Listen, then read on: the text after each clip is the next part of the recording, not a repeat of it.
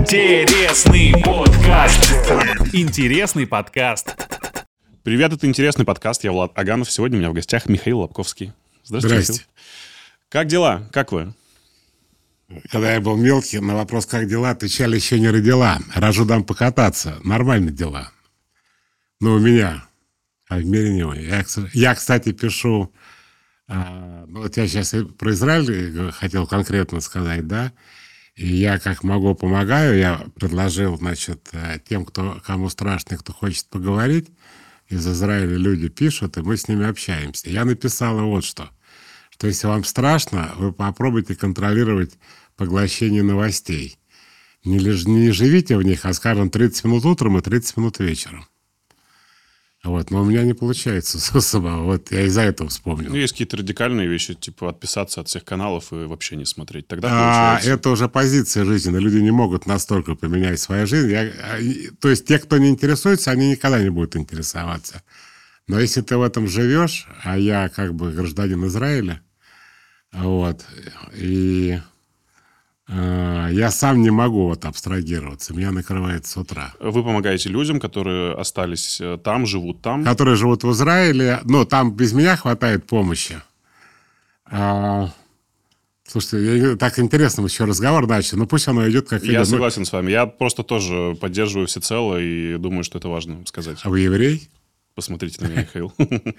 Я как, это, как аналитик. Я вам расскажу такую историю странную. Ну, видимо, у нас и не могло по-другому начаться в связи с тем, что происходит. Да, я, я просто написал у себя в Фейсбуке, если вам страшно, то вы, а, значит, пишите, я буду с вами разговаривать. И уже там человек пять обратилось, это со вчерашнего дня. Это бесплатно, правильно? Ну, конечно, бесплатно. Вот. А кроме этого, я типа советы раздаю. Это евреи, это любимое занятие, давать советы. Вот, типа, контролируйте свое поглощение новостей. Говоря по-русски, вы так эмоции свои контролируете. Вот. Но совсем абстрагироваться невозможно. Я вам хочу рассказать такую историю. У нас вот просто разговор вызвал меня в памяти. Когда я читал лекции в Тель-Авиве, а лекции там типа про любовь и дружбу. Вдруг встает мужик какой-то и говорит, а моего сына убили 10 лет назад, ну, на войне. И я не могу простить себе, что я его сюда привез. Ну, я... А это вообще не в тему. Просто вот посреди лекции вот такой вопрос. Типа, вот что мне с этим делать?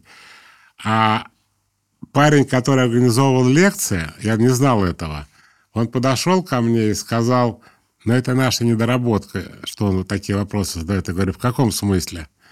И тут оказалось, что этот парень служит в... Ему 42 года уже. Там в армии 42 года только резервисты служат. Нет, до 40 лет. Короче, э, в Израиле это единственная страна в мире, где есть, я не знаю, там это батальон или полк, который сообщает родителям о смерти детей на войне. И он, я знаю, как это все происходит. Они приходят там в дом, стучатся, все знают, что если три человека в штатском пришли, то это оно, и их задача, там очень жестко все происходит, они сразу закрывают все окна, забирают оружие, не говорят ничего от себя, читают по тексту, там, ваш сын или ваша дочь там погибли, это самое.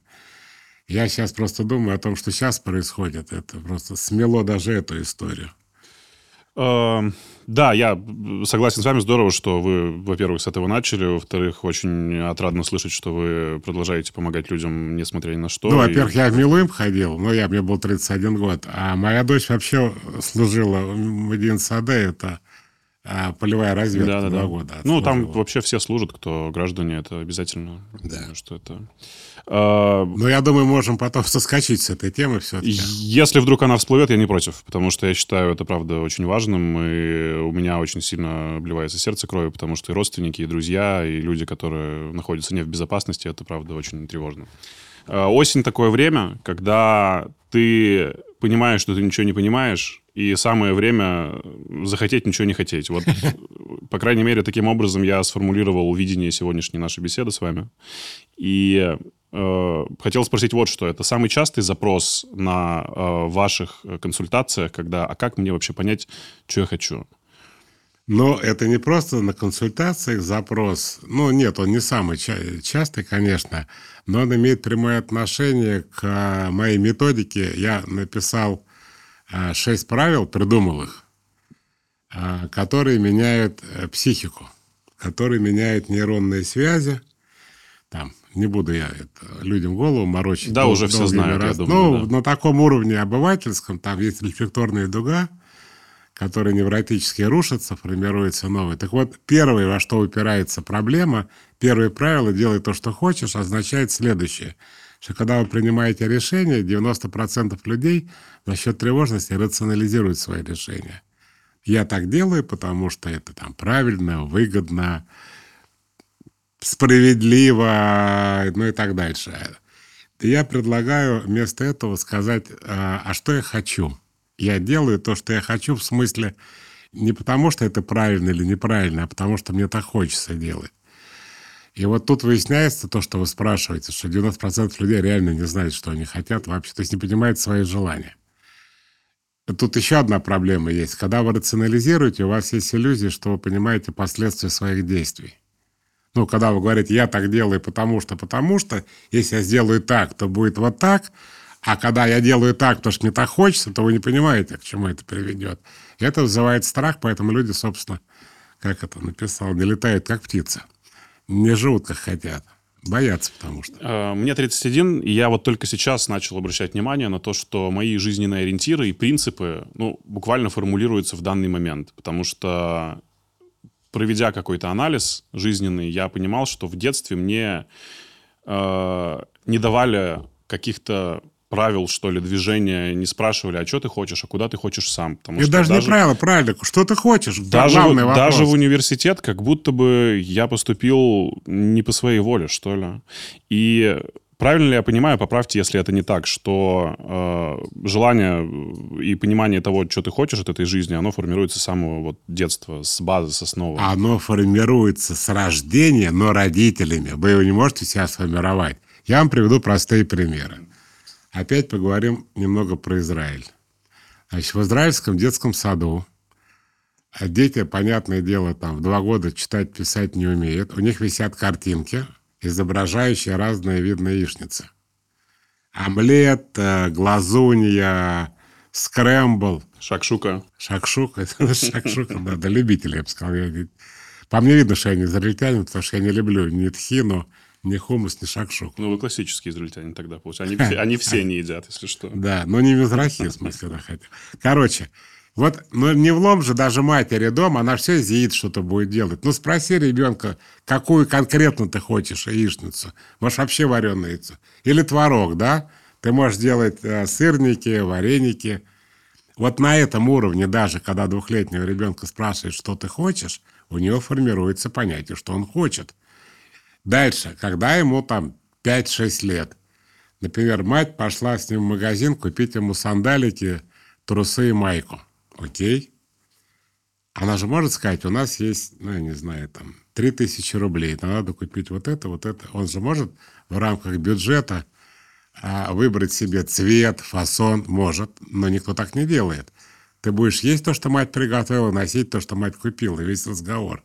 А когда ты ребенка приучаешь с детства к тому, что он может выбирать, потом я за то, чтобы 6 лет детям давали карманные деньги, чтобы они и этот процесс вот так формируется понимание своих желаний. Но э, вам скажут в противовес очень понятную вещь. Ребенок чаще всего говорит, я не знаю.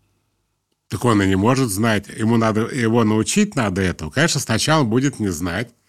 А чем больше ты ему даешь выбора и возможностей, тем больше он будет понимать и знать про себя. А вообще есть ли какая-то грань между э, вот удовлетворять желание ребенка, скажем так, и э, самому не ущемляться в этом, не раствориться в этих поощрениях э, детеныша? Влад решил э, в сторону распущенности разговора. Э, потому что, ну, давайте так, э, в большинстве своем э, предлагать ребенку выбор, ну, в среднестатистической семье нашей страны, как правило, ну, не получается ввиду финансовой какой-то нестабильности. Нет, давайте я поясню. Ребенка никто не предлагает ребенку выбрать, что он вообще хочет есть. Я, я за него скажу, что он хочет есть. Он хочет есть конфета и шоколад. Это факт. Он хочет не ложиться спать, ну и так далее. Он хочет смотреть гаджеты и мультфильмы. Нет, не об этом речь идет. Речь идет о том, что ребенок таким образом воспитывается, что у него есть выбор. Никто не идет у него на поводу. Его желание в рамках предложенного. Я же сказал, зеленые сандалики Синие трусы, голубая майка. Вот о чем мы... Поехали дальше. А наказание, например. Есть наказание, когда ребенка загоняет в угол. Просто его наказывают. Ну, например, пятилетний ребенок разбрасывает игрушки, мать два раза упала на лего, ей три раза зашивали голову. Она орет, а и что? Может, даже лупит его. Другое дело, когда мать говорит вот что. Накануне, кстати, не в момент, когда это произошло. Говорит, сынок, слушай, вот ты разбрасываешь, а игрушки могут обидеться и свалить от тебя. Он, он, не, он ребенок, он и не должен понимать с первого раза. Он разбросал. Еще раз родственники навернулись прямо на этом конструкторе Лего. Он утром просыпается, Лего нет. Он начинает рыдать. Мать ему говорит, помнишь, я тебе вчера говорил, что они обиженные? И мать дальше еще продолжает. Она говорит, слушай, если ты дальше себя так будешь вести, то другие тоже свалят. Если начнешь выбирать, может эти вернуться. Что это за история? Ребенок дается выбор, он может принимать сам решение. Ну, это какая-то супер прокачанная мать. Давайте начнем с этого. Ну, мы для этого и работаем. Или моя любимая, э, например, дочери 15 лет. А это какой-нибудь класс 10, и она ни хрена не выбирает, ничего не готовит, не помогает, у нее уроки. Уроки, романы, любовь. Грудь не выросла, прыщи, у нее другие проблемы в жизни. И вот, значит, она поела, она бросила, она даже не стала в раковину класть. Мать начинает орать, я тебе не прислуга. Какого черта? Не надо так орать. Ребеночек утром встал и получила завтрак в этом говне, который было не съедено со вчерашнего дня. То есть в грязной тарелке. У ребенка возмущение. Это что такое? Мать говорит, ну не нравится, помой. И все, и без скандала как-то. Но это мы сейчас с вами обсуждаем какую-то слишком идеалистичную картину мира. Понятно, что было бы неплохо, если бы все так у всех происходило. Для этого, да, надо иметь некоторую прошаренность ну, со стороны и, родителей. И был да. ли бы хлеб у психологов, опять же, да, если бы все так происходило, как мы говорим постоянно. Но здесь же, наверное, надо определить, а когда заканчивается детство и начинается подростковость, с которой, ну, как раз-таки, пожалуй, самые большие проблемы, что подростки, ну, если вот так вот с тарелкой ты скажешь, ну, и пошла ты куда подальше, он тебя озвучит, и все. Ну, не-не-не не-не. Ну, нет, ты будешь дальше из говна жрать. Можешь вообще сама без завтрака идти. Нет, если... Насчет того, что она пошлет, она не пошлет. Я работал около 10 лет в школе. 8 лет работал в российских школах и 2 года в израильской. И я помню, что когда я работал... Я заработал в знаменитой школе 43-й. Почему она знаменитая? Про эту школу он учился у нас в школе. А, сын... Господи, мне иногда фамилия выпадает. Да, направьте. Сергей Соловьева. Угу. Он написал сценарий Мите, папа снял кино, называется «Нежный возраст». Прямо про нашу школу. И я помню, я такой был борзый, мне было там года 23, а, ну, а детям было 17, да. Там, кстати, и Галкин учился. И да, вот такая школа, даже Кирилл Клеменов, который за первый год. Значит, я говорил детям, дети, вот вы сейчас орете, я на вашем месте рот закрыл. Почему? Дальше я говорил. Потому что вас 30, я один. Если будет конфликт, вас выкинут, я останусь. Я понятно объясняю. И как-то мы дальше мирно жили. Это к вопросу о подростках, которые могут послать. Далеко они послать не могут. А, где грань между а, дисциплиной, скажем так, и а, правом выбора? Потому что это право выбора, оно может слишком далеко уйти, и человек скажет, я выбираю сидеть в гаджете до трех ночи и засыпать под э, стримы. Я выбираю есть все, что я хочу, и не есть, когда я это не хочу, потому что, ну, вот такие у меня убеждения. Ну, и просто начинает выгибать, условно, там, пальцы, и вырастает человеком, скажем так, не совсем обязательным. Там даже не обязательно, там есть заболевание, называется лудомания, игровая зависимость. А, значит, свобода существует в рамках а, разрешенного родителями. Дело в том, что, как считают многие дети, справедливо жизнь несправедлива. До тех пор, пока ребенок не становится совершеннолетним, за него отвечают родители. Они формируют его еду, чтобы там был первый, второй компот, а не шоколад. Они, вот я пишу об этом в разных материалах э, не разрешает ему в гаджетах, мое мнение, полтора часа будние дни, включая делание уроков за это же время. И четыре часа выходные, чтобы он не стал игрозависимым. И так далее. Он спать должен идти, это неприятная вещь, когда ему не хочется спать. Но в рамках этого времени, я вам про такой пример например, приведу, очень многие дети вырастают зависимыми людьми, очень боящимися одиночества. Что это за история? Одиночество, как большинство людей считает, когда тебе никто не звонит, у тебя нет друзей, ты вот тупо просто одинокий. Тебя не зовут, твой телефон молчит. Нет, одиночество – это не про это. Про то, что? что? Э, то, что я сейчас сказал, просто нарушенная коммуникация. Так. Одиночество – полное отсутствие интереса к себе. Да, непри... неприятие самого себя. Конечно. Да, да, согласен. Вот, с вами приятно разговаривать. Это взаимно. Схватывайте на лету. Да. Это правильно. Это полное отсутствие интереса к себе, который проявляется еще в раннем детстве. Это ребенок, который не может остаться в комнате один, если ему не включать а, телевизор или гаджеты, он вообще, у него истерика начнется. И я предлагаю родителям сделать следующее. С достаточно раннего возраста помещать ребенка одного. Уходить нельзя, а то он реально испугается. Но как бы находиться рядом, но он должен, а, например, в комнате быть один.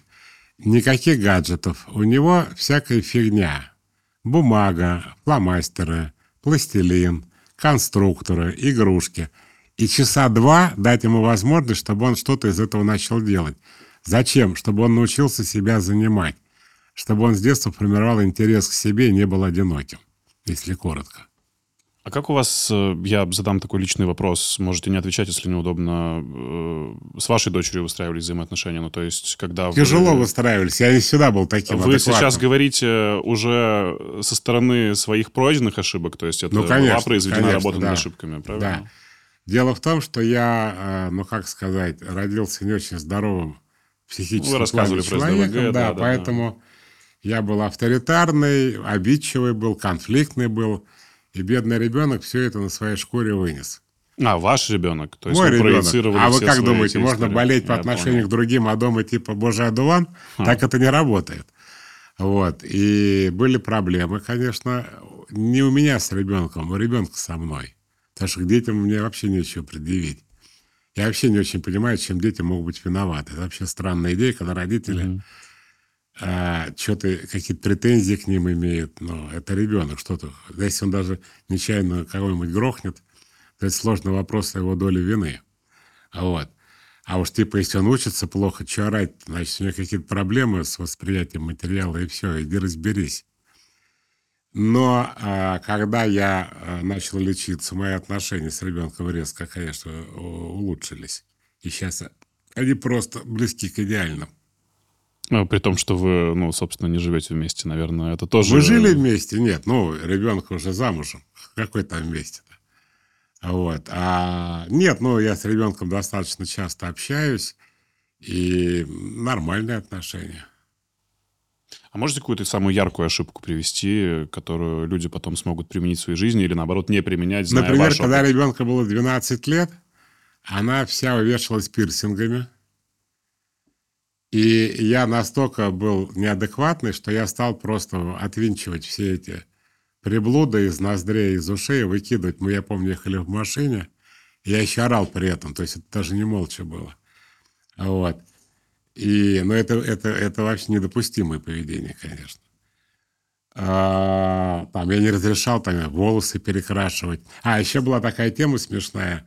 Когда ребенку было лет 14, я обратил внимание, что у нее на спине татуировка орла. Я говорю, это что такое? Она говорит, ну, нарисовала, и что? Через неделю там это все смоется. Говорю, ладно, ладно. И вдруг ребенок забыл, видимо, люди, когда врут, они забывают, что они говорили до этого. И когда она пошла в армию, она мне вдруг ни с того ни с сего говорит, папа, прикинь, у меня эмблема войск такая же, как татуировка на спине. Я говорю, я не понял. Ой, говорит, ладно, ну уже проговорилась, но она же взрослая. То есть за мочалкой не побежали, оттирать не начали. Да, то есть это на всю жизнь, короче говоря. Вот. Поэтому, кстати, дети отвечают тоже вот так вот за такие вещи. А, ну, из того, что вы озвучиваете, я так понимаю, это был протест того, Конечно. вы- Я еще вспомнил один смешной эпизод. Родителям тоже пригодится. Ребенку тоже лет 14, 15, не помню, но маленькая.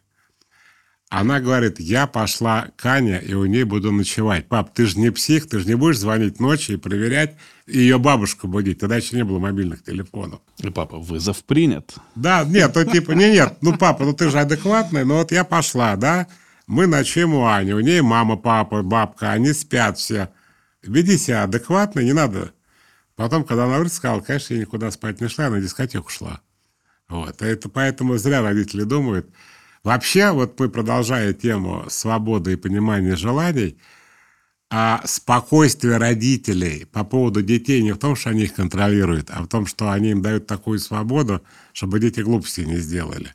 А это можно получить только, если дети имеют эту свободу. По-другому ты их не можешь научить, чтобы они знали, как вести себя в какой-то ситуации. Чтобы, например, когда им там дают а, понюхать, уколоться, упиться или что-то еще, они как на плакате, вот это вот. Но для того, чтобы Сегодня они, не пью. Да, для того, чтобы они имели к этому как бы свое взрослое отношение, надо, чтобы ты как-то сформировал его. Вот недавно кто-то пошутил, какая-то женщина, ее ну, ролик там а, публикует в интернете, что вы что хотите, чтобы дети были послушные, а мужья э, самодостаточно самостоятельные, это как? Вы же делаете сначала послушных, а потом хотите, чтобы, будучи взрослыми, они были типа крутые, они будут послушные, оно вам надо. А протест чему был? Вы можете сейчас объяснить себе это? Вы протест, ограничивали? А, да, протест ограничениям, протест контролю, авторитаризму и так далее. Вот у меня ребенок последний, кстати, сегодня выдала идею, а она пошла тоже по моим стопам. Сначала по материнским стопам пошла, работала журналистом. Потому что жена у меня бывшая журналист по образованию. Вот, а теперь она значит, на психолога стала учиться. Она говорит, что одна из проблем э, шахидов исламских в том, что у них непререкаемый авторитет родителей, и дети всю жизнь подчинению родителей. Даже если твой брат на один день тебя старше, ты будешь ему подчиняться. Так вот, единственная возможность выйти из-под контроля старших – это стать шахидом или стать просто фанатом, ну, э, исламским. Тогда ты, переплюнув родителей, имеешь свободу и будешь еще типа, вы кто тут? Я герой, я... Э». А до тех пор, пока вот эта иерархия существует, это огромное давление на детей. И, ну, это одна из идей. Понятно, что они там от бедности туда идут, там много причин.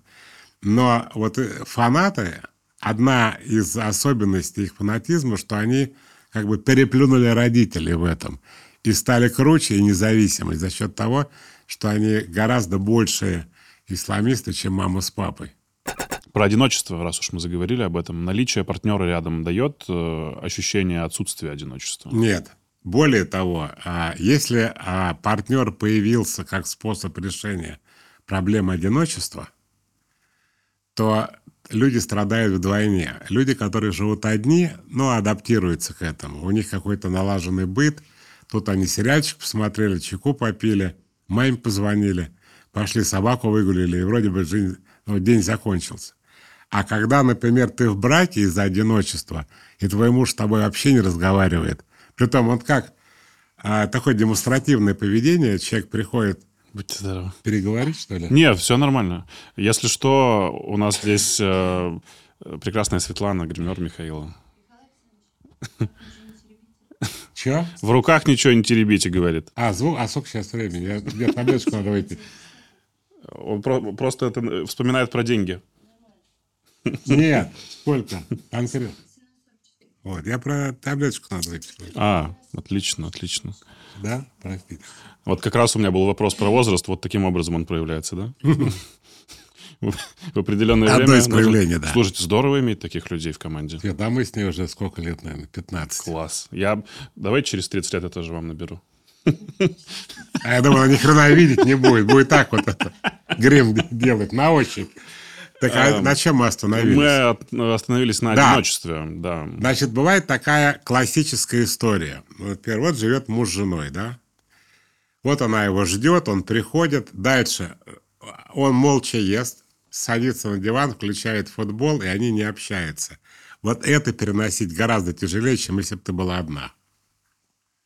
Так что, а, ре- как, сказать, как решение проблемы, такой инвалидной истории, что ты не одна, потому что вот ты теперь замужем. Гораздо хуже. Проще быть одной. А проблема одиночества не решать за счет других людей. А как же решить эту проблему? Потому что, я так понимаю, она связана с э, ну, какими-то глубинными психологическими травмами. Потому что да. одиноким человек сам по себе во взрослой жизни себя обнаружить не может. Я хочу сказать такую вещь. А, но я не хочу хвастаться, что я первый там, я не Гагарин. Вы можете хвастаться. Когда у меня будет эго зашкаливать. Короче, я сделал такое сообщество комьюнити психологическое, где люди общаются и между собой, и с психологами одновременно. Ну, как клуб такой. Это случайно получилось, потому что когда мы сделали курс, вот мы, скажем, с 7 до 8 общаемся, а 8 они друг с другом начинают общаться, независимо от нас. И когда мы это увидели, мы решили их объединить. Дело в том, что а, я отвечу конкретно на вопрос, как решить эту проблему. Первое. Надо писать себе расписание. Притом это расписание можно не на целый день, на тот период, когда вы ушли с работы – и перед тем э, моментом, когда надо ложиться спать. Ну, это... Планирование так называемое. Да, на тот момент, когда вы уязвимы. Уязвимы вы в двух случаях. Первое – выходные, суббота, пятница, вечер до понедельника. Вообще все набухиваются, отчасти... Чтобы я... забыться и не думать. Да, и отчасти да, за Второе угу. – это время после работы и до сна. Человеку я предлагаю очень плотно. Притом не я пишу это, он пишет, что он хочет. Ему никто не навязывает, что он будет делать но он должен быть занят весь этот период настолько, что если подруга вдруг про тебя вспомнила и позвонила, ты ей говоришь, слушай, у меня сейчас по расписанию кино, я не могу с тобой разговаривать. Давай, если хочешь, завтра, вот я еще не писала, тебе во сколько удобно, вот настолько. И тогда у людей появляется интерес к себе, время загружено, потому что тоска на, на, накрывает человека, когда ему нечего делать. Ну, Вообще даже суицид бывает. И вот это чувство одиночества обостряется там в сумерки, там до пяти утра у кого бессонница. Выходные. Надо научиться ходить в отпуск одному, ходить в кино одному, сидеть в ресторане одному, не цепляться за людей, себя развлекать. Вот то, что вот я в детстве предлагаю делать, взрослый человек тоже может научиться это делать будучи уже взрослым. Э, посредством Понятно, чего? Кроме, идея, кроме да? планирования, что еще? Какие есть действенные инструменты? Дело же не в планировании. Планирование – это наполнение своей жизни какими-то действиями, каким-то смыслом. Вот за счет этого. Угу. И это формирует интерес к себе. Дело в том, что люди, которые вот э, пустота в голове, у них низкая самооценка, они себе неинтересны. Вот с этой проблемой надо э, бороться. Каким образом? Они ходят в кино, ходят в театр, на концерты, ездят в отпуск, едят одни в ресторане, приучаются быть независимыми, самодостаточными и наполнять свои мозги содержанием. Нет мотивации, апатия. Скажут нет, вам. мы сейчас до, до, сейчас до психиатра договоримся. Если нет мотивации, апатии, а, вот перед депрессией есть а, такой период, который называется ну, апатия, астения. Был такой фильм даже, астенический синдром. Вошел в 100 лучших фильмов в мире, по-моему. Вот. Это первый знак того, что вы склонны к депрессиям. И, кстати, одинокие люди часто склонны к депрессиям. И их большинство, что самое интересное. Их очень много, да. А то мы без работы остались, конечно. И я хочу сказать, что люди э, такие жизнерадостные, ну, как это, сангвиники, они наполнены э, какой-то жизненной силой, у них нет такой проблемы с одиночеством. Конечно, это в основном люди грустные, люди апатичные, а не гнушайтесь брать себе психологов. Это не стыдно, не позорно. У нас просто была карательная а, советская психиатрия, и с тех пор ходить к психологу или уж тем более психиатру считается просто западло. Типа я нормальный, с какой радости. Уже миллиард раз проговаривали, проговорим еще раз. Отличие психолог, психотерапевт, психиатр. Ну, психотерапевт для меня вообще загадочная специальность. Сейчас Серьезно? Да. Психолог – это так называемая Раньше она была просто гуманитарная специальность, теперь она пара, парапсихологическая, парамедицинская, парамедицинская. Без медицинского образования можно? Абсолютно нет, там никакого медицинского mm. образования. Я на психфаке а, учил года полтора, ну, я просто учился уже, наверное, лет 40 назад, я уже мало что помню, а, анатомию центральной нервной системы. Вот всякие там базальные ганглии, электроотрицательность нейронов и так далее. Сейчас в мире огромная популярность. У меня было 15 часов, я тут нашел свой бюллетень «Нейропсихология». Сейчас ее все больше и больше. Люди изучают центральную нервную систему, изучают работу мозга. Более того, современная психология, она стремится именно к медицине, и уже начинаются первые протоколы. То есть не вы типа работаете как хотите, а у вас вот написано, как вы должны работать. И есть э, направление психологии, которые уже ну, все ближе и ближе ну, похожи на медицину, потому что когда вы изучаете центральную нервную систему, ее работу и вашу психологию, понимаете, да, то это уже близко к науке. Кстати, я не хочу никого обламывать, но научно доказанная исключительно а, когнитивно-поведенческая терапия, КПТ. Все остальное научно, включая бедного Зигмунда, покойного, научно не доказано. Ну, гештальт еще неплохо Нет, сейчас Они работает. все прекрасны, но научно доказано только одно. Так вот, э, Я психолог ушел, да, от, а, а, я ушел от и вопроса. психиатр, да. да То есть да, психолог, он не имеет права это- ставить это- диагнозы, правильно? Насколько я знаю. А он и не. Там нет диагноза. В психологии нет диагноза. Психология это... Психология занимается нормой. Давайте так, да. А, Невротик есть, есть пограничник и психотик. Невротиком занимаются психологи. То есть это норма, а проблема носит поведенческий характер. Вот та а, апатия, которую вы сказали, это поведенческая проблема. То есть не скучно, вы ходите к психологу, вы разбираете, почему скучно, вы наполняете жизнь содержанием, вам не скучно. Пограничники, они наполовину имеют психические диагнозы, психиатрические, и половина это невротические проблемы. Ими могут заниматься и психологи, и психоневрологи. Там помимо психотерапевта еще психоневрологи, чтобы не пугать словом психиатр. И, наконец, есть психические расстройства. Шизофрения, МДП, который сейчас называется биполярное расстройство. А? Маниакально-депрессивное. Да, но это сейчас его биполярное расстройство называют. Жестче звучало, да? Маниакально-депрессивный психоз. А эпилепсия, ну там очень много э, заболеваний. И это психиатрия, это врачи с медицинским образованием, а, которые а, пошли в психиатрию. То есть они дальше изучали отдельную психиатрию, там ординатура, интернатура и так далее. А Это врач. Психолог – это не врач. И диагноз он, конечно же, не ставит. Ну вот... А э, вот психотерапевт, почему я сказал, что я э, бегаю от одного к другому, с одной стороны, психотерапевт – это врач, это же терапевт. С другой стороны, многие люди, получив, э, в чем сложность, медицинское образование, типа мы еще психологи.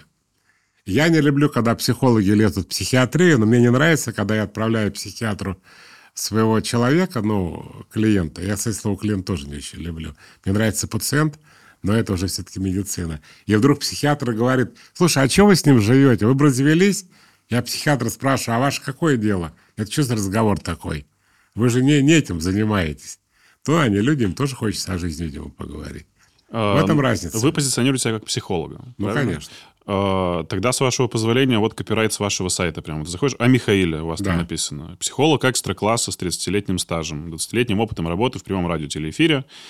Э, Это опыт мгновенного реагирования на вопрос и умение поставить диагноз без многочасового приема. Вот, собственно, формулировка... э, Это не я которая- писал, поэтому это вопрос Ну, к тем, кто это придумал. Копирайтером, во-первых, видимо, да, и, соответственно, к тому, о чем мы с вами говорили буквально две минуты назад. Ну, то есть, э, есть противоречие в этом, потому что э, умение поставить диагноз без многочасового приема, это как вообще? Нет, диагноз не в медицинском же смысле имеется в виду, не медицинский диагноз. А какой? Объясню.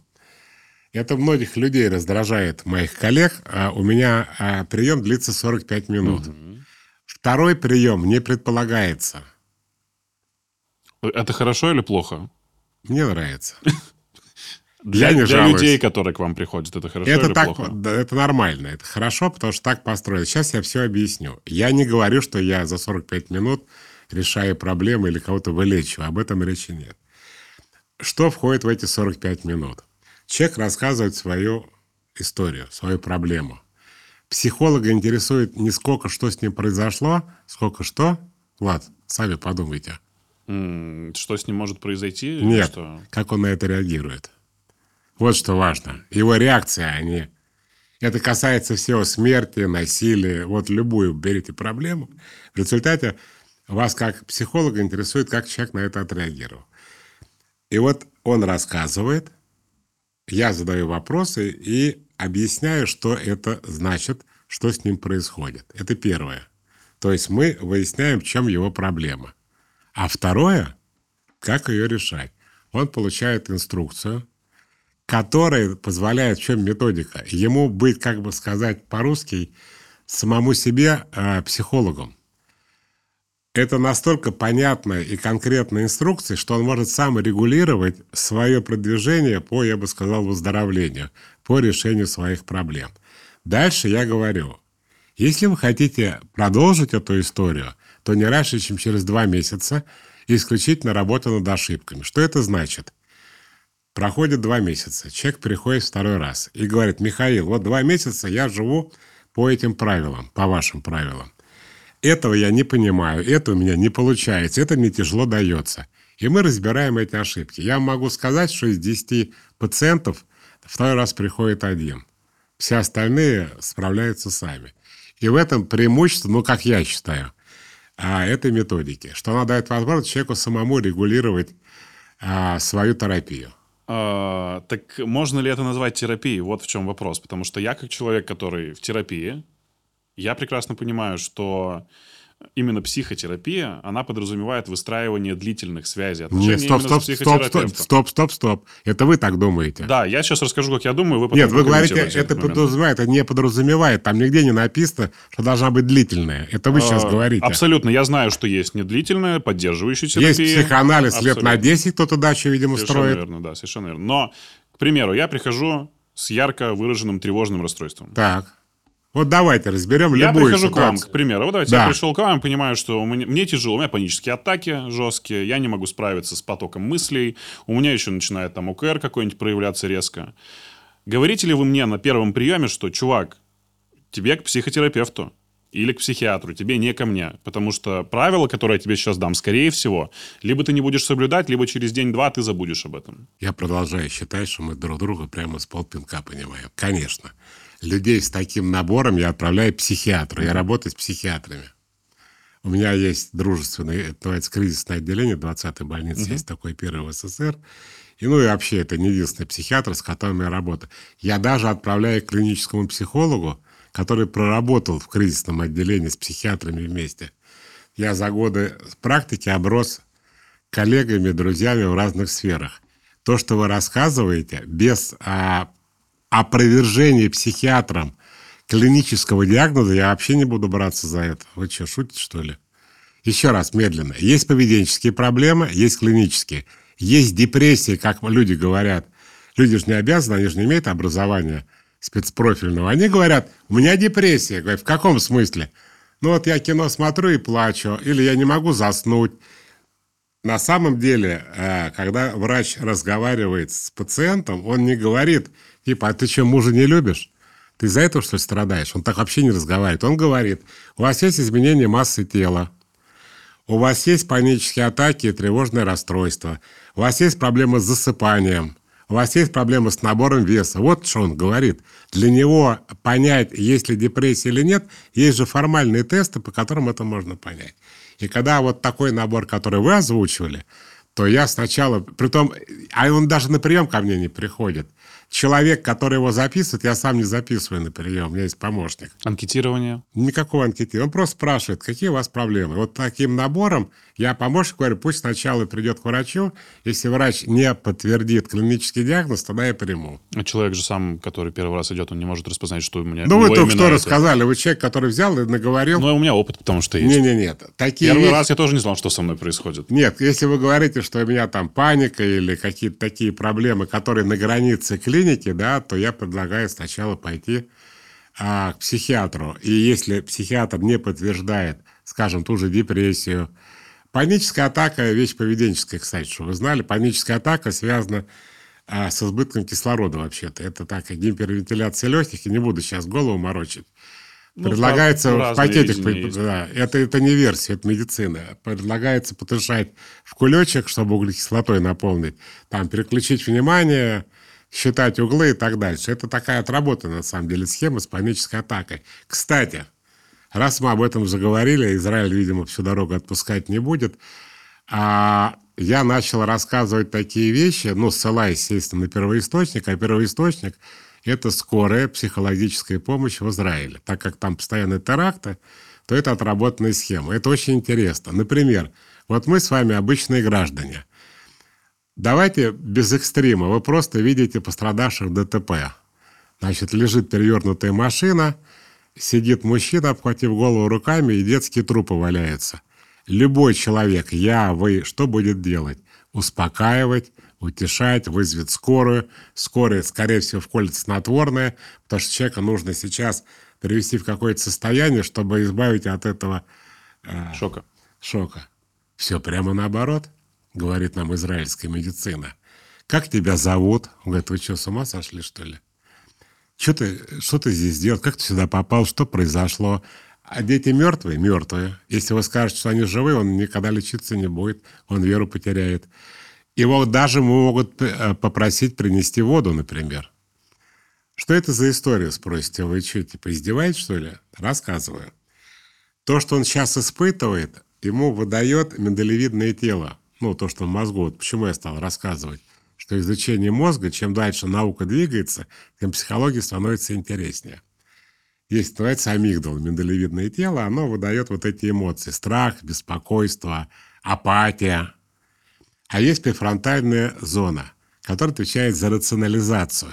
И когда вы его приводите в сознание и рационализируете – то это подавляет выход вот этих эмоций негативных. Я понятно объясняю, Совершенно, да? конечно. И чем больше вы его рационализируете, тем он спокойнее. Вопрос, зачем?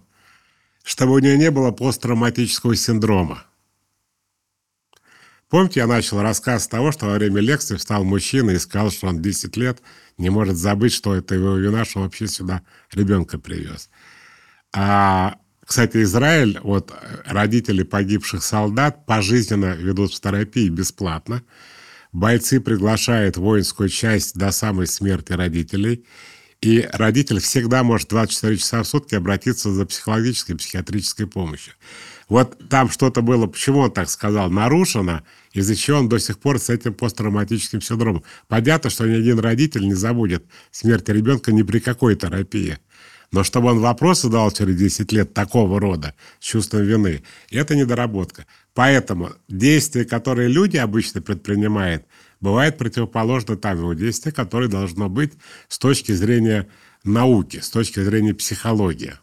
Э, как происходили мои э, взаимоотношения с паническими атаками? Ты просто идешь туда, где тебе было плохо ты начинаешь делать то, что ты не делал раньше. Если тебе страшно спускаться в метро, потому что там были панические атаки, мозг запомнил, идешь туда, как бы тебе хреново не было. Боишься летать на самолетах, ты начинаешь чаще летать, реально проходит. А, но в защиту психотерапии. То нет, же нет, правильно вы говорите, абсолютно э, правильно. ПТСР, про который вы уже сами сказали, это же работа только в терапии долгая последовательная работа с Вы так привязали слово «долгое». Такое вообще, что долго – это знак качества. Я же сказал, вот представьте себе психоаналитика. Шесть лет и раза в неделю. Вы эту шутку, видимо, не прослушали. Это вопрос аналитик, отношений. аналитик себе просто нет. Дач строит. У меня нет другого объяснения. А, я понимаю. Слушайте, и такие случаи тоже бывают. Но... Ладно, дайте по-другому. Вы пришли к врачу, у вас температура 39. Вот давайте это попроще. Врач говорит, слушайте, 39, да? Значит, первые полгода мы потратим на ознакомительную сессию, чтобы понять вообще, в чем... А потом пойдет уже психоанализ. Говорит, вы больной, что ли? Вы можете сейчас температуру сбить? Говорит, это непрофессионально. Сейчас не могу, это неправильно. Вам надо вообще углубиться. Почему у вас такая температура? А чем болела А-а-а. ваша мать, правильно? Не совсем корректно. Херня полная, конечно, некорректная. Короче, я, давайте проще. Я больше 10 лет, э, вот как я эту методику придумал. Так. Шикарный отзыв. Просто угу. помогает. Я не хочу опять быть нескромным. Я думаю, это одна из самых эффективных методик, которые сегодня существуют. Верю. Верю. Но смотрите, вот еще раз. Я бы хотел сравнить это не со сбитием температуры, а ваш метод я бы э, противопоставил ситуации, когда ты сходил один раз в спортзал и смотришь на себя в зеркало и думаешь, о, нифига себе, какой я уже подкачанный, как здорово, и живота нету.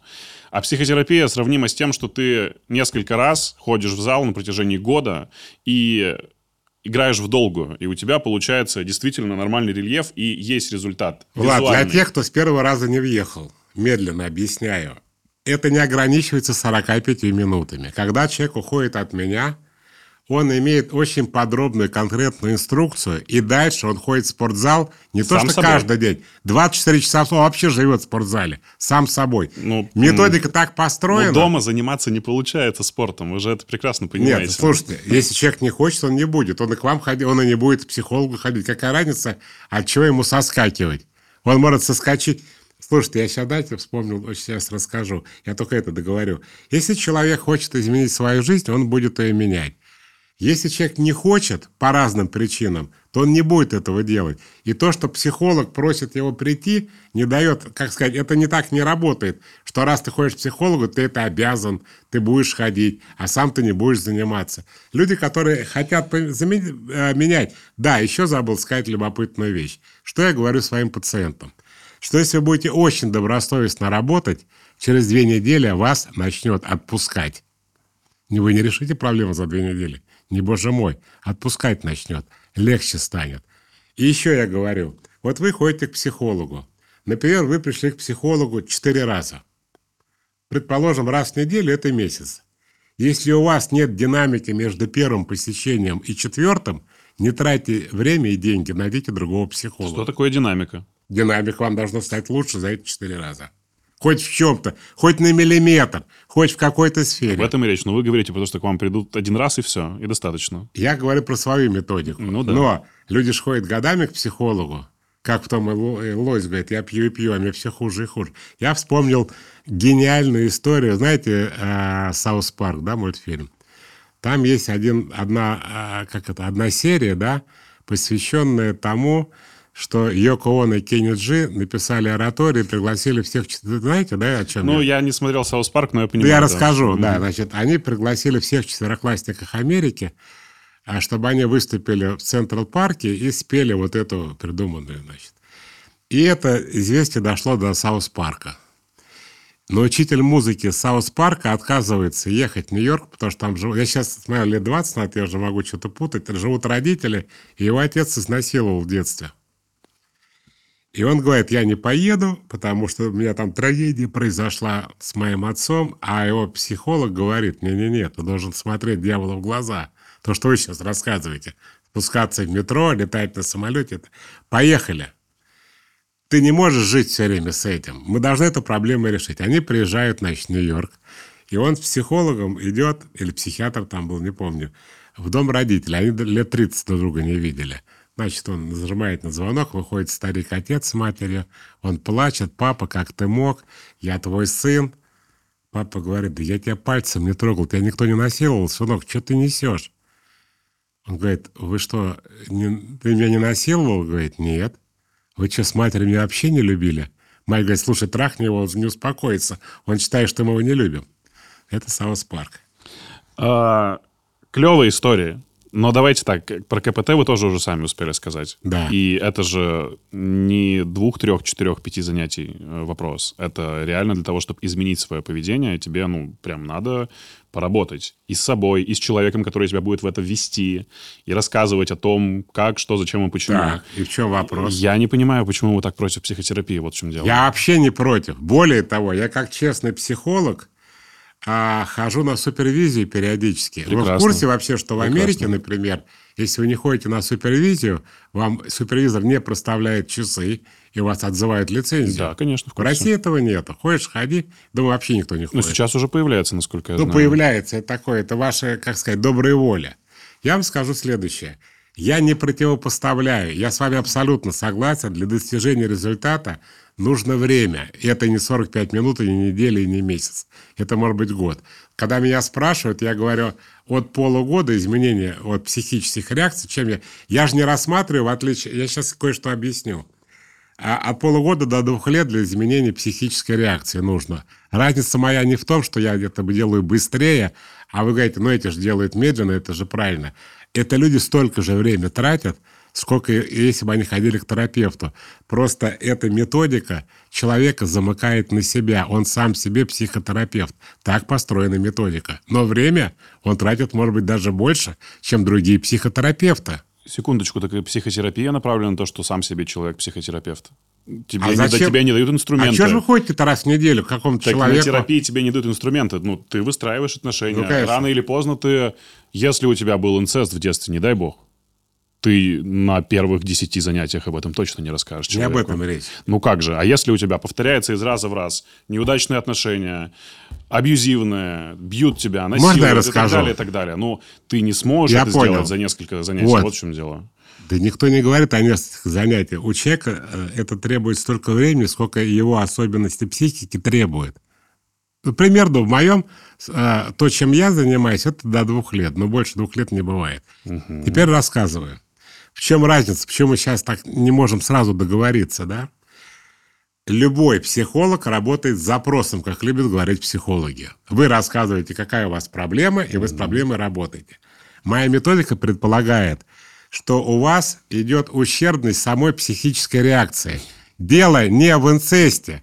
Дело не в том, что вас изнасиловали. Или, как говорила это моя мама, уронила меня с пятого этажа, от меня пахнет водкой. Не в этом дело. Ущербность. Вот какая у вас радикальная позиция, Нет, понимаете? ущербность как инвалидность. Ну, это нормальный. Подождите, вы, вы- вы не понимаете слово ущербность? Не, я, я его понимаю, но люди, которые, допустим, у которых есть депрессивное, например, настроение, они, ну, я думаю, для них это может быть Нет, очень ну чревато. ладно, послушайте. а, не об этом речь. Ущербность, не в смысле вы ущербный человек. Ущербность, ну, как, как неисправность, да? Как сбой. Понимаете? Теперь понятно. Не, не, в, не в негативном смысле. В силу каких-то обстоятельств. Например, бывает реактивная депрессия. То есть депрессия в качестве реакции на стресс. Например, то же самое насилие, да? Сексуальное или физическое. ДТП, смерть близкого человека, развод, что предательство, что угодно. Короче, у вас произошло какое-то событие, или вы генетически склонны, у вас просто вот такая, как сказать, немножко депрессивная личность в принципе. Такое ведь тоже бывает. Ну, да, конечно. Вот. У вас, как я говорю, ущербность самой психической реакции. То есть ваша психика в каких-то вопросах дает сбой, где она должна вот так себя вести, она вот так себя ведет. Где вы должны, например, выйти сухим из воды, вы рыдаете не можете остановиться. Где вы решаете вопросы, это касается трев... самые большие проблемы любой психологии. Это страхи и тревожность. Вот самая большая проблема. Дальше идут всякие неуверенность, тоже тревога, низкая самооценка, а, зависимость. Это, там много всяких вопросов. Так вот, я объясняю.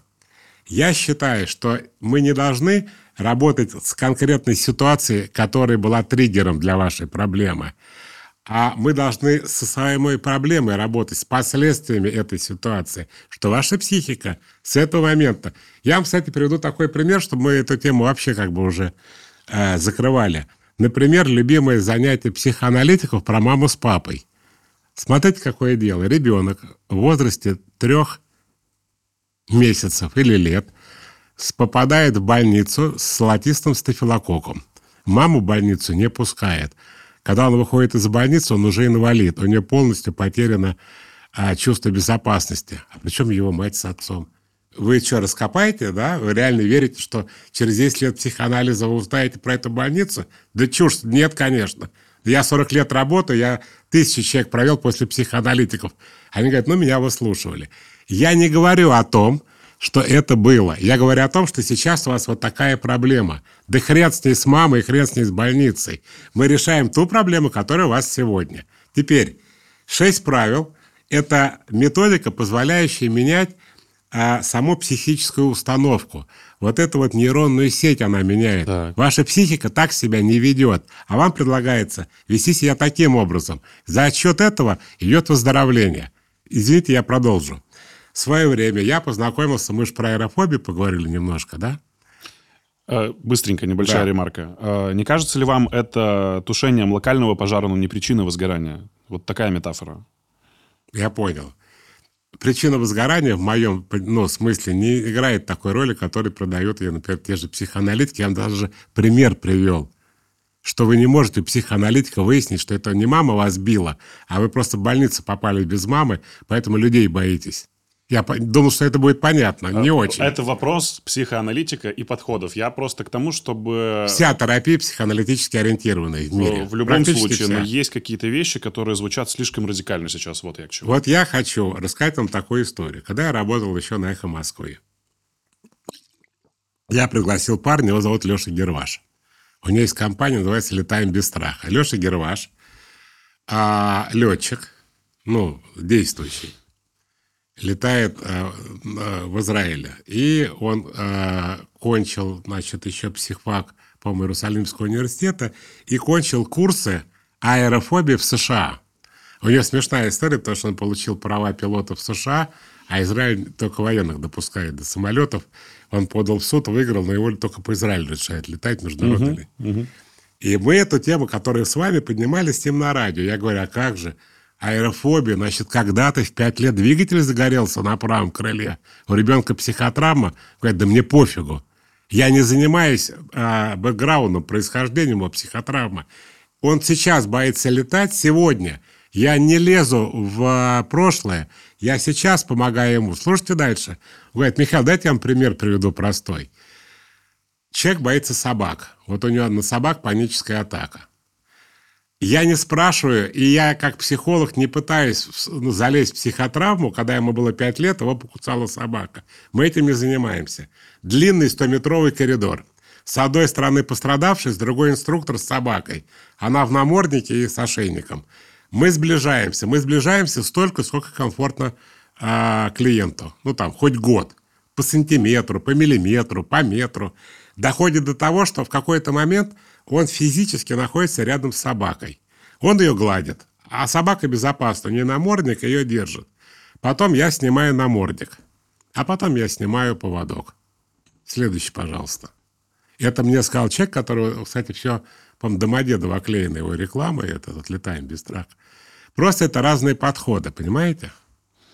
Э, чтобы закрыть вопрос, э, есть ощущение, у меня, по крайней мере, можете тоже его опровергнуть, что в некоторых случаях к вам приходят на консультацию просто как на встречу со звездой, нежели с психологом. Э, что ну, вы можете наверное, сказать? Да, да? Это, это нормально в данном случае? Или а, смотрите, какое дело. Я же не абстрактная звезда. Люди, которые приходят на консультации, точно знают, что их ожидает. Вот сколько я людей спрашивал, они говорят, ну, я знал, куда я иду, потому что я до этого книгу прочитал. Там весь интернет просто из каждого утюга. Я звучу, это даже уже вредит, так сказать, коммерческой деятельности, потому что что платить деньги, если все бесплатно есть. Более того, я и сам делаю очень много бесплатных проектов, вот вроде этого там комьюнити и всего остального. И они точно понимают, что их ожидает. Дело, ну, то, что звезда, мне это приятно, но они знают, что их ожидает, какой разговор будет, а, как это все устроено, как это работает. Дорогой Влад, я стал улавливать суть нашего разговора. Это очень интересная для меня тема, потому что я в свое время спорил с телевидением, что можно делать бесконфликтную программу. Они говорят, нет вся драматургия построена на конфликте. Если вы не будете делать конфликт, люди не будут смотреть. Более того, я находился в дружеских отношениях со Слепаковым, который очень много сценариев написал в своей жизни, гениальных. И я говорю, Семен, ну можно же без этого-то обойтись? Говорит, нет. Если волк не бегает за зайцем, мультфильма не будет. Все построено на... Это и есть, э, так сказать, механизм драматургический. И я, мне не нравится, когда вот, ну, это как сказать, но это и есть драматургия. То есть в вашем понимании, чтобы зрителю было интересно смотреть, надо заострять вопросы. Типа, Михаил, а вот как вы там за полчаса решаете? Но это не решает. Вот, я сижу и понимаю, а, а, что мне не нравится в этом разговоре, что я должен и там оправдываться, доказывать, объяснять, а вы, как ведущий этого шоу, говорите для себя, не мне. Но народ будет смотреть, когда будет вот что-то заостренное – так вот, я добился своего. И на есть такая платформа «Премьер», наверное, знаете, да, и канал «Супер». Он раньше назывался «Суббота», по-моему, или, или потом «Суббота». Я сделал шоу, два сезона даже вышло, где нет вообще никакого конфликта. И там очень хорошие рейтинги. А я человек сам какой-то неконфликтный, да, я люблю, ну, такой э, разговор, где, где ничего не заостряется. Но в вашем понимании это не очень интересно для тех, кто это будет смотреть. У нас как бы два разных подхода. Это я хотел сказать. Э, да, смотрите, в, э, скажем так, отстаивании позиции своей программы и своего видения речь вообще не про намеренный конфликт, если вы об этом... Нет, это драматургия, я ж понимаю. Без Она... этого неинтересно, вы так читаете, смотреть. Слушайте, нет, это, кстати, делается не намеренно, еще раз. Почему задаю вопросы? Потому что спрашиваю всегда у глубинного себя я, когда, находясь в терапии, начал отвечать себе на эти вопросы, зачем она мне нужна? Ну, то есть я долго туда не, не, не шел, мне не хотелось, потому что я думаю, что со мной все в порядке. А сколько все. времени вы туда ходите? А, ну, около года с таким переменным и иногда панические атаки у вас прошли? Нет, нет, это все. Панические атаки прошли, причем это самостоятельная работа была моя. Я сходил несколько раз к человеку, который мне сказал, что нужно с этим делать, и начал смотреть материал, читать книги, и понял, как с этим работать. Э, терапия – вопрос в другом. Мне интересно ввиду своей профессии в том числе, э, изменение своей личности в долгую. То есть мне круто работать с собой, узнавать лучше себя, и на протяжении там какого-то таймлайна я наблюдаю эти изменения действительно. Мне да, это нравится. А человек, который дело. с вами разговаривает, вам зачем? Э, который сидит напротив меня? Да. Э, он направ... Не, не я, а психолог. Я понимаю, да, он направляет меня туда, где, возможно, я сам не найдусь. Понятно. Ну, это мое отражение, скажем так. То есть психотерапевт, ну, грамотный психотерапевт, как мне кажется, э, его подход заключается в том, чтобы не давать тебе ответы на твои вопросы, а задавать правильные вопросы, ответ на которые ты найдешь сам. Я... Вот и все. Понял. Ну, Поехали дальше.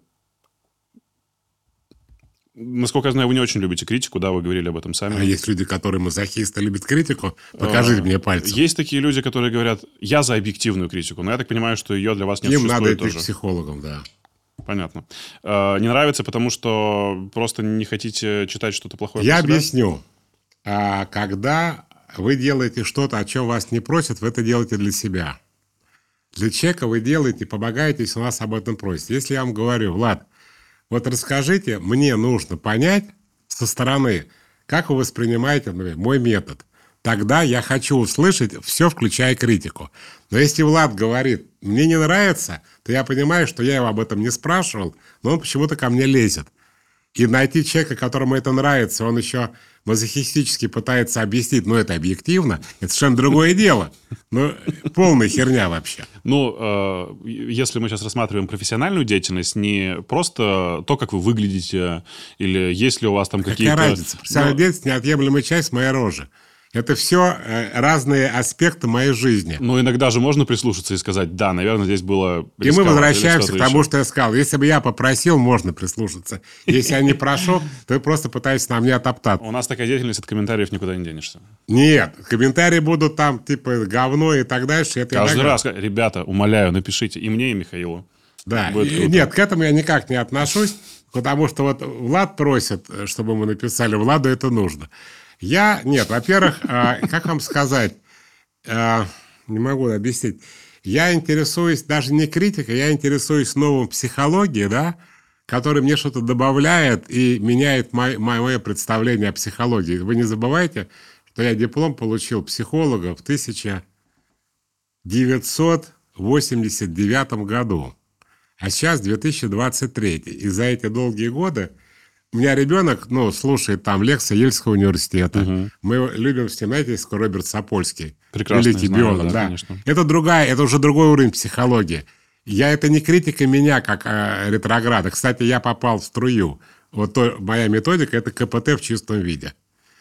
Ну, конечно. Это и есть когнитивно. Прямо вот такая она и есть. Когнитивно-поведенческая терапия.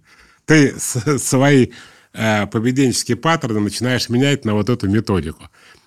И мне это интересно. Я там не ревнивый, не завистливый. Я вбираю это новое. Я обожаю, когда я сам ленивый и плохо читаю. А ребенок мне рассказывает, да, я сам что-то читаю, слушаю.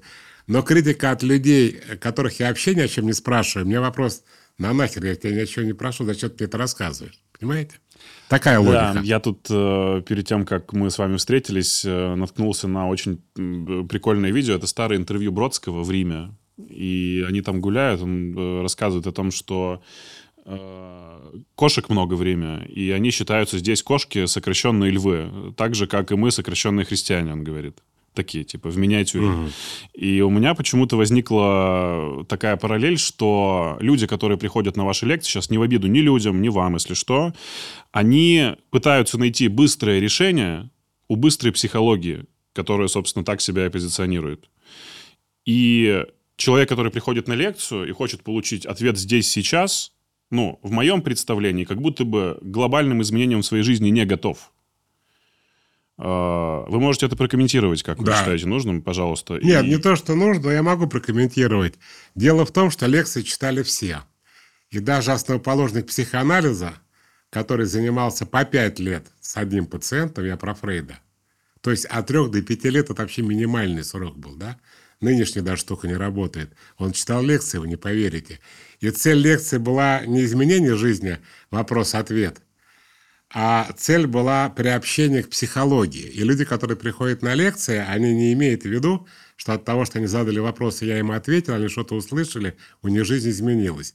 Их это побуждает думать, их это побуждает понимать про себя что-то. Вот, кстати, какой терапевтический эффект, он 100% есть, когда люди в процессе разговора начинают понимать, что с ними может быть на самом деле. Дальше, это я говорю всем, могу здесь повторить, вы должны работать. Я не могу решить ваши проблемы. Я могу помочь вам решить свои проблемы. Но вам после этого требуется терапия, которая требует, может быть, года даже, может быть, даже двух. Но для меня два – это уже потолок. Иначе я даже про себя говорю, не тратьте на меня свои деньги и свое время. Если я вам не помог, то ищите другого просто. И речь идет не о том, что это быстро, это все не быстро.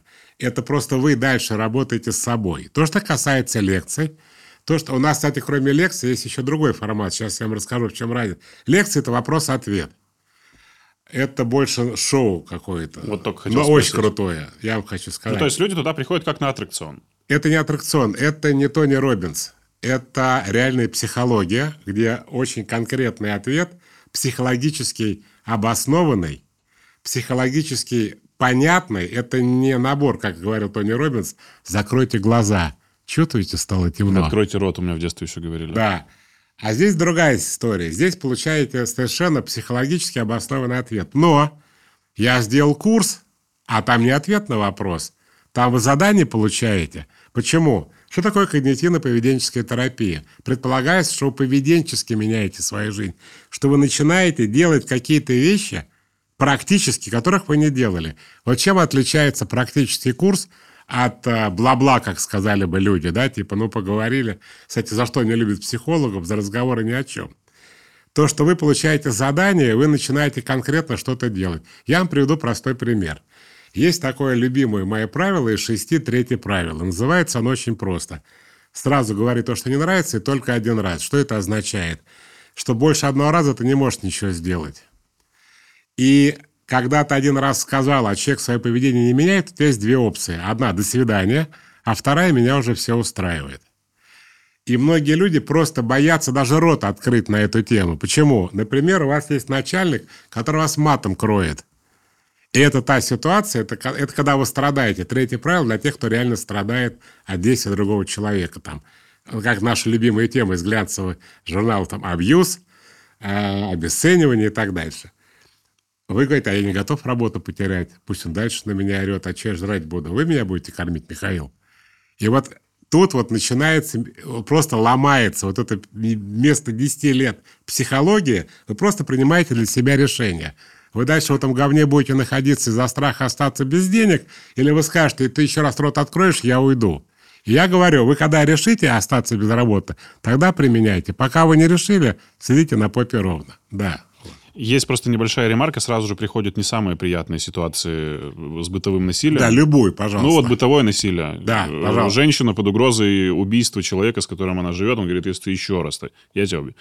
Может ли она ему сказать, я от тебя уйду? И он скажет, ну тогда все, я тебя убиваю. Значит, рассказываю. Такие люди, это очень самое неприятное, наверное, из того, что я могу вспомнить в своей практике, это вот эти истории, когда меня просто преследуют. Такое бывает. Такое, конечно, бывает. Значит, а от того, что она от него не уйдет, она не избавляет себя от страха смерти. Она его только увеличивает. Что она в этой ситуации может и должна сделать? Она должна полностью обезопасить себя просто на 200%, и такая возможность есть. А полиция, суд. Сейчас я вам пример своей практики расскажу, чтобы не быть голословным. И, наконец, центр пострадавшим от где он просто никогда не найдет физически, даже если захочет. Пока его самого не грохнут, такие случаи у меня тоже были в практике. Когда жена просто заказала мужа, который угрожал, его просто убили самого, но это были 90-е. Там много чего было интересного. Значит, а, я сижу на приеме, это 90-е годы, вообще самые незабываемые там. Солнцевский ходил, у кого были деньги. Вот такой стол, только вот знаете, тут у вас четыре ноги, а там перекладина такая, mm. и ты не видишь, что с той стороны. И муж рассказывает свою проблему, говорит, вот моя жена, мы в разводе уже три года, я не могу этого пережить, я люблю ее, хочу, чтобы она вернулась. Я говорю, а вы как развелись? Он говорит, ну вот, она на море уехала отдыхать. Я приехал и вижу, она с парнем по пляжу идет. Я их обоих побил, а она со мной развелась. А жена в это время смотрит на меня вот с такими расширенными зрачками и молчит. И я понимаю, что что-то здесь не так. Я мужу говорю, я хочу с вашей женой вдвоем поговорить, выйдите в коридор. Значит, он выходит, она вскакивает, под ней лужа крови. Он ей воткнул нож в ногу и на этом фоне крутит и рассказывает. А я не вижу, здесь перекладина такая. И он сказал, вот мы идем к Лобковскому, и это твой последний шанс, иначе тебя грохну, и не тебя, сначала маму твою а потом свою, свою семью вырежу, ты будешь последний. Муж психически больной человек, и уже был случай, когда он ей руку сломал просто об колено около лифта в подъезде. Трезвый абсолютно. я говорю, ну хорошо. Говорю, вы идите пока, снимайте эту дырку, хотя это легкий телесно, ему за это только ничего не будет, штраф заплатят. А мужа своего обратно. Она ушла, я сделал вид, что я этого ничего не знаю. И я ему говорю, я вам верну жену, но при одном условии. И дальше я считаю, сколько времени нужно до доведения уголовного дела. И говорю, вот смотрите, в течение шести месяцев не то, что вы к ней не подойдете, а если даже она вас в толпе увидит или за километр, то она не вернется. Я вам ее помогу вернуть только при одном условии, что в течение этого срока она даже запаха не почувствует. А вот, сука, не понимает. Ну, реальный маньяк. Я ему, я аж вспотел, я ему раз пять это говорю. В конце я ему говорю, вы можете повторить все, что я сказал? И вот я сидел, ну, наверное, минут сорок, до тех пор, пока он не, не воспроизвел полностью всю речь. Говорю, головой кивните, если поняли. Он так, говорю, ладно, идите. Ну, за это время его, собственно, и приняли. Завели уголовное дело, там все дела. Вот, поэтому... Какой вывод у этой ситуации? И здесь ситуация, что ты не можешь идти на поводу у террористов. Это сказал Израиль в 70-е годы, когда угнали самолет в Уганду. До тех пор вся мировая общественность всегда освобождала всех террористов, только чтобы пассажиры были целые. Израиль поломал эту ситуацию, сказал, что дальше и дальше будут угонять самолеты, если мы будем на поводу идти. И у женщины такая же проблема. Она боится, значит, схема-то рабочая, правильно? Но если вас пугает, и вы делаете то, что хотят, значит, схема работает. Ну, э, итог э, – это полиция, правильно я вас услышал? Итог – это суд. Ну да, я не знаю, чем такой. Ну или помощь, э, обратиться к человеку, который может быть сильнее вас психологически, устойчивый в этом плане и поможет разобраться, да? Нет, вы не можете разобраться психологически, если вас хотят убить, например. Какая, в чем здесь психолог? Вам надо себя физически Не, не психолог, а психологически более устойчивый человек, друг, не да, знаю, да, соратник. Вы сейчас переноситесь медленно в треугольный карбон, знаете? Ну да, да, да. Вот. Нет, такие бывали. В 90-х было вообще все весело, конечно. А фундамент самооценки человека – самооценка его родителей?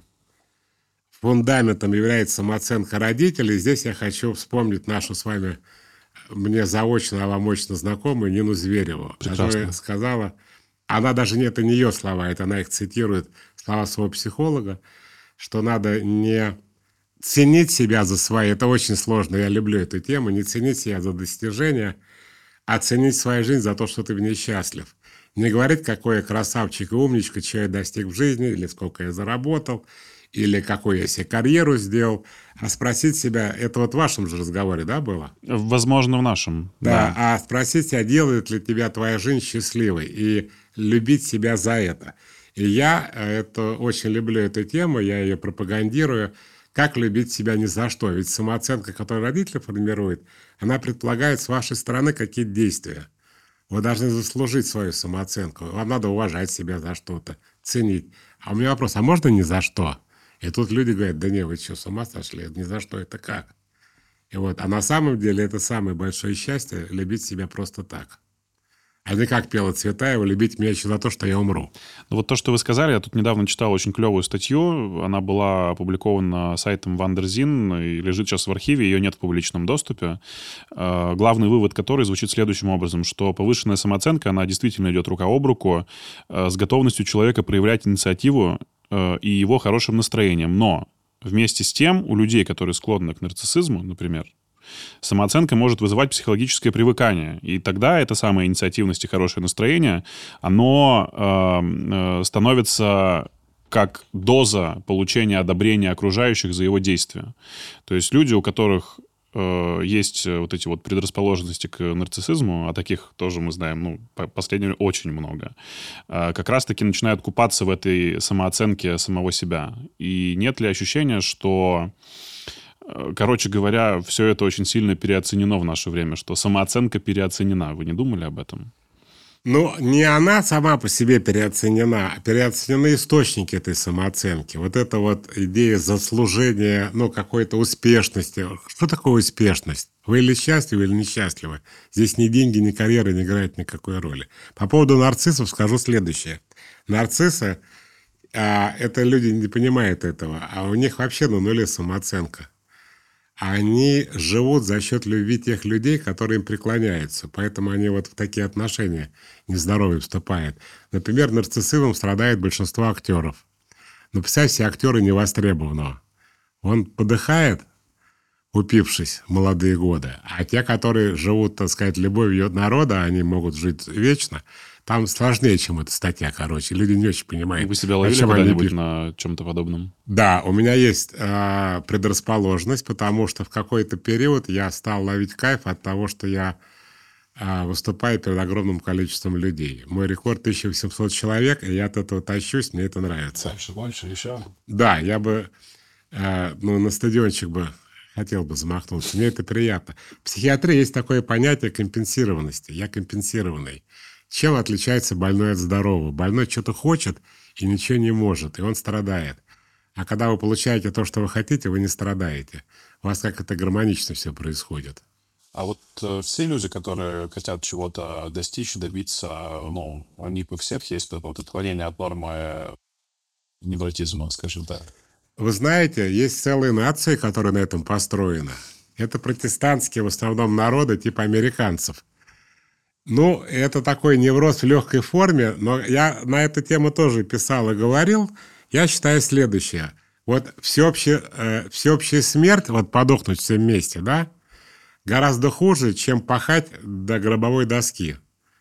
Вот с точки зрения жизненных сил, это тоже невротическая идея, я считаю, такая стрёмная успешность, которая связана с достатком, с доходом, а, с карьерой и так далее. Но там есть жизнь. Там люди хоть и бегают, как заяц за морковью по кругу, но они хотя бы что-то делают при этом. А вот когда ты вообще ни хера не хочешь ужраться и забыться где-нибудь и там сдохнуть, это гораздо хуже. Это такая упадническая идея. А, Еще про самооценку хочу спросить. Говорят, что самооценка и желания должны соизмеряться с адекватностью. То есть э, ты не можешь себе сказать, что я такая вся обаятельная и привлекательная. Ну, можешь, но не будет это работать. Все должны упасть у моих ног, я должна ничего не делать, но зарабатывать миллионы рублей. И как здесь быть, как э, человеку правильно суметь э, оценить себя во внешнем мире, свое социальное тело, так называемое? Вы знаете, какое дело? Вот а, у меня дочь училась в израильской школе, и у них с первого класса, не с первого, может, с третьего, была такая традиция ежегодная. Каждый ребенок пишет, что он думает про себя и про каждого из учеников. В результате каждый человек получает самооценку и оценку других людей. Гениальное изобретение, полностью корректирующее твой взгляд на твою самооценку. А вы знаете, есть очень многие люди, которые имеют завышенную самооценку, в этом неведении пребывают всю жизнь. И это... на самом деле говорят, что это завышенная самооценка, это заниженная самооценка. Нет, есть... нет, это можно что угодно говорить, просто они в более выгодной позиции. Как палач в более выгодной позиции, чем жертва. Палачи не обращаются к психологам, психологам жертва обращается. А заниженная самооценка хуже завышенной. Но при том, что человек признает облом, То есть, что он не тот, за кого он сам себя выдавал, это трагедия тоже. Просто не со всеми случается, а при заниженной со всеми случается. А как э, работать тогда с самооценкой вообще? Что, что с этим делать? Ну, Невозможно. Я себе плохо представляю людей, которые говорят, слушайте, я что-то о себе неадекватно хорошего мнения. Вообще я говно. Я хочу с психологом поговорить на эту тему. Я незаслуженно себя люблю. Но это бред. Ну, весь инфобиз на этом построен. Ну. Да, я хочу больше того сказать. Вот за мои почти 40 лет практики, а люди, которые агрессивные ходили, типа как от агрессии избавить, не те жертвы, жертвы это 90%. Других я по пальцам могу перечитать, а, ну, хорошо, двух рук. Но на фоне тех тысячи, которые жаловались на этих десятерых, это несоизмеримые величины. Так, перед тем, как мы перейдем к вопросам из моего телеграм-канала, их там очень много. А, хочу еще спросить финальное про а, наше любимое замужество. Потому что вы говорите, что здоровый человек э, ну, на полном серьезе замуж не хочет и жениться не хочет. Но это вырвано из контекста мысли. Дайте я, может быть, объясню. Здоровый человек хочет иметь отношения, хочет испытывать любовь, хочет испытывать взаимную любовь хочет, чтобы была семья и дети. И только в этот момент он, речь идет о замужестве. А когда вы встречаетесь с девочкой на первом свидании, и, как любит говорить мой директор Наталья, уже крестите внуков, то это какая-то идея спасения от одиночества, я не такое говно, почему эти два раза развелись, а мне никого нету и так далее. Сама по себе идея брака, она же неплохая, она не порочная. Порочно, когда вы ставите телегу впереди лошади, когда у вас нет ни отношений, вы никого не любите – да вам вообще насрать, что за мужик. Главное, чтобы выйти замуж. Вот это я имею в виду. А зачем вообще жениться в современном мире? Зачем официальное подтверждение ваших отношений? В современном мире брак имеет юридический смысл. Когда вы не брака, кстати, в Российской Федерации убрали понятие гражданский брак. Что это значит? Если вы не э, регистрировали ваши отношения, у вас 20 домов и 50 внуков, то все равно вы ни хрена не получите. Получит тот, на чье имя это записано. А когда вы в браке, ваша половина. Так понятно? Э, да, но вам скажут, что это гарантия безопасности женщины только. Только женщины. Нет, ну бывает альфонсы, бывает, когда женщина зарабатывает. Ну да. Но в основном женщины, вы правильно рассуждаете, да. То есть э, вы считаете, что заключение официально э, отношений, брака – это правильное решение и абсолютно логичное после долгих отношений? Когда э, человек берет на себя обязательства по э, безопасности экономической а, женщины, то он вступает с ней в брак. Вы абсолютно правильно рассуждаете, что основное это надо женщине, а не мужчине. Я просто очень хорошо знаю эту тему. Я в Израиле учился три года. Это, вот я психолог, у меня образование психологическое. Израиль мне а, признал вторую степень по психологии, и это дало мне возможность учиться а, это называется по-английски Family Mediation Service, служба uh-huh. семейного посредничества. Это компания, которая учит тебя а, юридическим законам, чтобы ты мог проводить переговоры по опеке над детьми, разделу имущества и брачным договорам и мировым соглашениям по детям в связи с разводом. Поэтому я очень хорошо эту тему знаю и даже консультировал Госдуму, когда они в 96 году принимали новый семейный кодекс, и вот там была глава восьмая – имущественные отношения супругов, где впервые появился брачный договор. Да, это юридическая безопасность для женщины. Отличная э, дорожка для того, чтобы прочитать вопросы из моего телеграм-канала. Э, кстати, ребята, подпишитесь, потому что именно там вы первыми узнаете о гостях, которые придут в интересный подкаст, и имеете возможность задать, задать им вопрос. Представляете, как круто. Так, ну что... А, что самое интересное, в большинстве своем люди задают вопросы, ну, типа, Михаил, помогите мне вообще решить э, то, что я не могу поднять свою задницу с дивана. Так я это считываю. Возможно, это не совсем правильно. А, как перестать прокрастинировать? Вот вопрос, допустим. А, а, что нужно сделать, чтобы понять себя в кратчайшие сроки? Как я же не могу запомнить все, дать, может, по очереди. Я, я просто так, чтобы вы понимали, э, как, сколько литров пива брать на субботу? Вот человек не может определиться, тоже есть такие вопросы. Но хотелось бы что-то более практичное, конечно. Можно я с последнего отвечу? Пожалуйста, да я вспомнил такой анекдот, когда идет чемпионат, э, чемпионат мира по боксу и финал. сколько там, по-моему, 15 раундов в профессиональном боксе. И, значит, муж с женой, муж покупает 15 банок пива, рыбки почистил, креветчик. И все это, значит, перед собой положил, открывает первую банку пива, начинается гонг, звучит, начинается бой, и он так только голову запрокидывал, и, и нокаут, и все закончилось. И он так сидит, и жена заходит, говорит, ты меня понимаешь теперь? А какой вопрос? Любой. Э, ну вот, как определиться своей профессией, деятельностью и не забыть при этом про себя? А почему должно против... Давайте с этого вопроса. Ну, давайте, Значит, вот я... А, никакой да. профессии, деятельности нет. Есть самореализация, это в идеале. И вы не только не забудете про себя, это и есть вы. Но когда человек не очень понимает, кто он, что он и про что, но ему надо есть, поэтому он выбирает какую-то работу, и так живет, кстати, 90% людей, это грустная история. Вот мне повезло, я вот с 20, там, с, с третьего курса я работаю уже и школьным психологом, и просто психологом.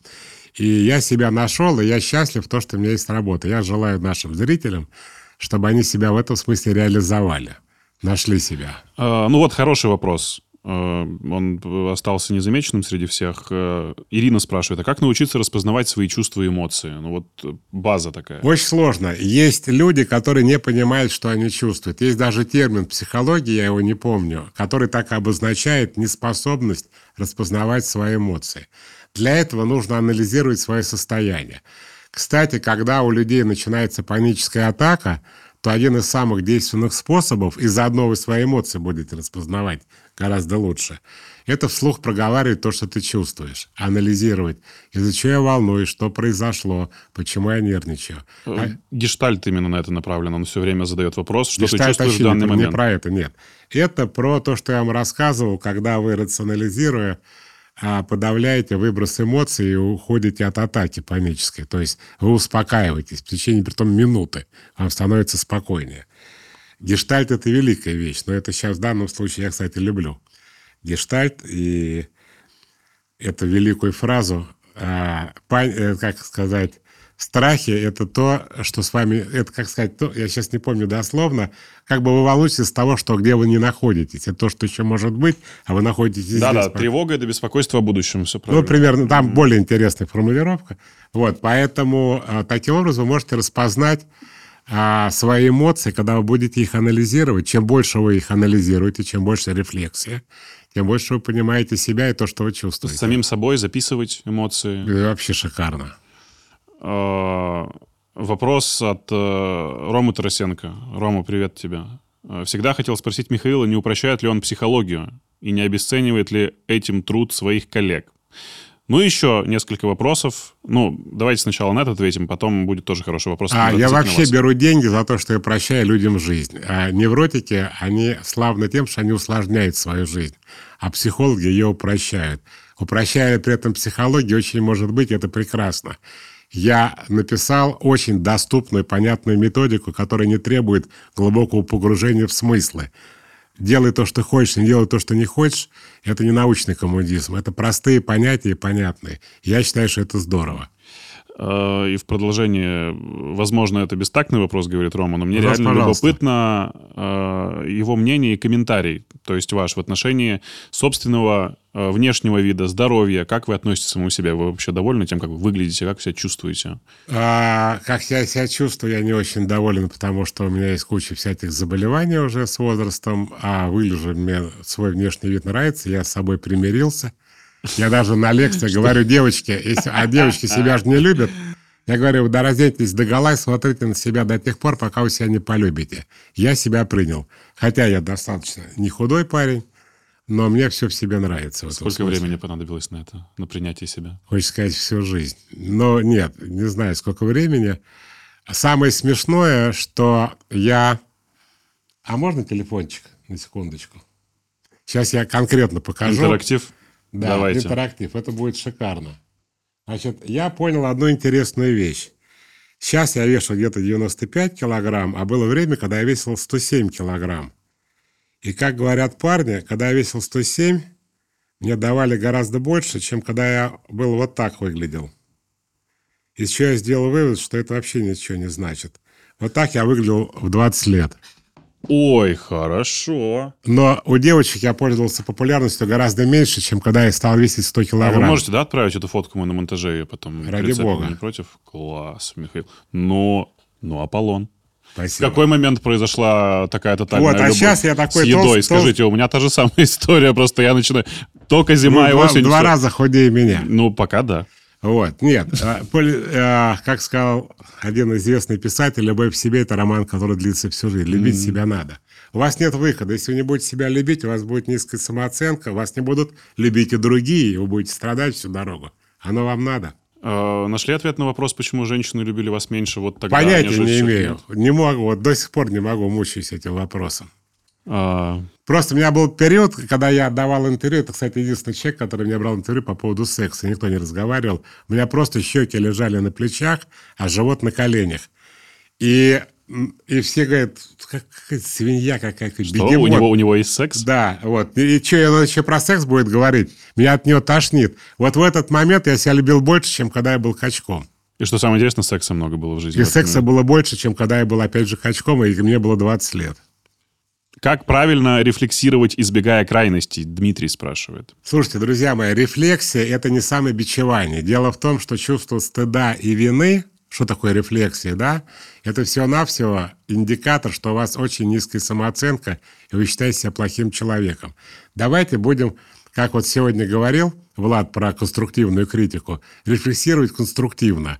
То есть анализировать себя и свою жизнь конструктивно, а не целью самоуничижения. Ну и финальное тоже от Дмитрия. Где граница между делать, что хочешь, и тягостями от тех социальных лишений, которые испытываешь, живя как хочешь? А это называется в огороде Бузюна, в Киеве дядькой. Два этих момента никак не связаны между собой. Но я хочу пояснить, что означает «делай то, что хочешь». Это не в смысле «я хочу убить кого-то». Я на эту тему объяснял, что желания ваши в здоровом смысле не могут причинить э, здоровью, ущерб здоровью жизни вашим, вам или другим людям. А если вы хотите нюхать, колоться или кого-то убивать, то это не желание. Это психопатология, связанная с зависимостью, с, а, я не знаю, патологией и так далее. Это критерий. И речь идет о том, что когда вы принимаете решение, вы просто стараетесь спросить, что я хочу, а не как надо или как правильно. Правильно это как вы хотите. Кстати, я хочу сказать пафосные слова под конец разговора. Все люди перед смертью только об одном жалеют, что не жили как хотели, независимо от того, как они умирали. А, Как вам сегодняшний разговор? Спасибо, было здорово для меня. Бывало и лучше. Но вторая часть мне понравилась больше, чем первая. Этот момент мы должны переписать. Михаил Лобковский сегодня был у меня в гостях. Спасибо. Спасибо, что смотрите, подписывайтесь. Ваши активности помогают нашим видео попадать в рекомендации YouTube. Удачи пока.